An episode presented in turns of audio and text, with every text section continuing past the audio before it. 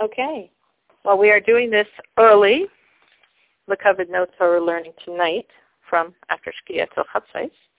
So today's Tanya is the beginning of chapter 9. And, the, and chapter 9 is dedicated now to understanding the dynamics between the neshama and Nefesh Bahami. Meaning, once we introduce the concept of two souls in chapter 1, chapter 2, 3, 4, and 5 were dedicated to the neshama. And 6, 7, and 8 we were discussing the Nefesh Bahami. And now we discuss what happens when the two of them wind up in the same body. And that's the, the milchama, the war between them, which is chapter 9. So we begin by saying, where is the fortress of the Nefesh Bahami? And this is very simple. It is in the heart, in the left side.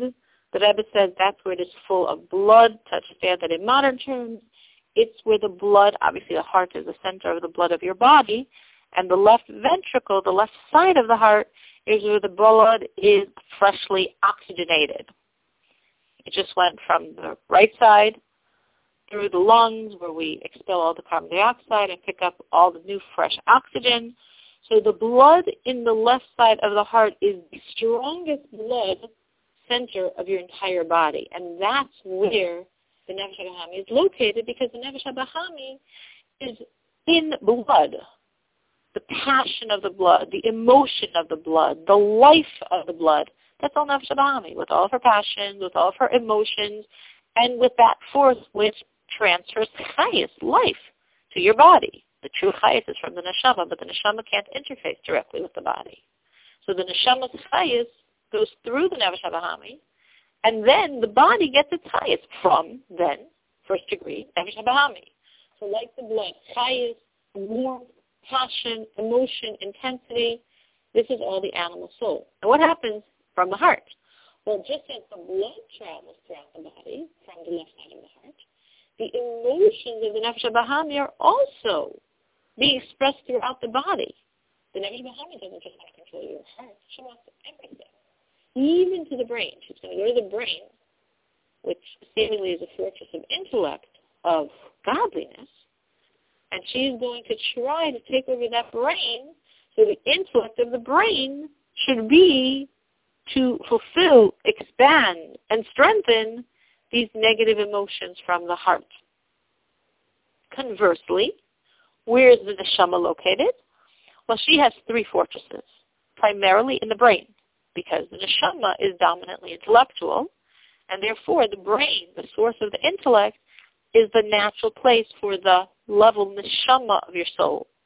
The emotional component of the neshama is in the right side of the heart, the ruach of your neshama, because the right side is, is the heart, it's emotions, but it's where the blood is at its weakest point, having traversed your whole body and given over all of her healthy oxygen and picked up all the carbon dioxide. So this is very, very tired, weak blood.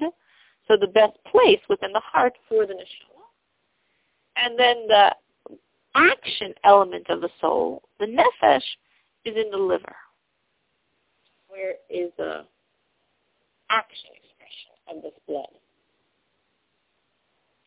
But just as the Nefesh does not want to the her, she wants the entire body, and so does the Neshama. She doesn't just want to have three fortresses of mind and heart and liver, she wants the whole body.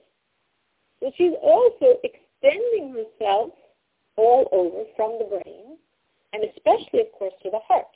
Just as said in Nefesh Bahami, the most important place, target of Nefesh HaBahami from the heart is the brain. The most important target for the neshama from the brain is the heart to flesh out and give emotional expression to intellect.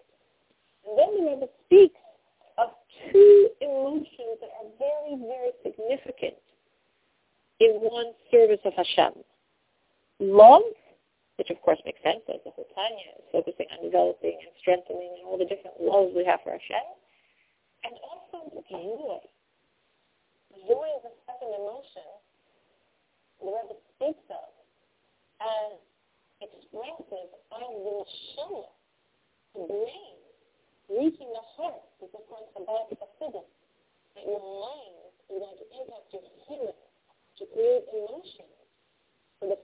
Sunday worship is love, worship stuff like before, we have mentioned before, we have got the bread, Tanya, love and fear, the wings that have every missile fly, and love and fear are the catalyst against the freedom of consent. So you think it'd be love, nervous, and fear. Nervous says love, and nervous says joy. Nervous six here of joy is so significant, and this is also something we'll discuss later today. How joy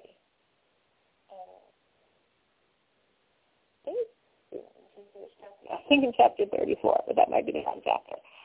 Um, how joy is so, so, so important and gives us such chayus, such ability in serving Hashem. Joy means that you appreciate this, that you want this, that you recognize how special it is for us to have the ability to connect to Hashem through Torah mitzvahs. When you do the mitzvah with joy, you're doing the mitzvah with a sense of like, wow, I so appreciate the and the opportunity to be close to the Abishter and serve the Abishter, be one with the Abishter, and and everything that comes together with it. So in many, many, many places in Hasidus, we speak of joy as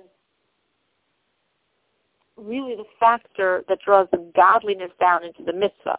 The mitzvah itself is almost like the keli, and the joy is what fills the keli.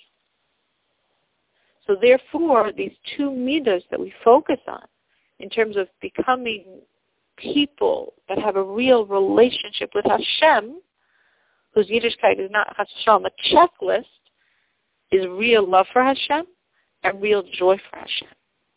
And we're saying today to take our awareness and understanding of Hashem from our mind and think about it for it to affect our heart that we really have this feeling of love and this feeling of joy, which naturally is going to make us people of intent, people conscious of serving, and of feeling that service with real soul. Now I know there are no questions, as this is pre-taped, and in Hashem, we will continue from Motzei Shabbos and do Friday section and Shabbos. Good Shabbos.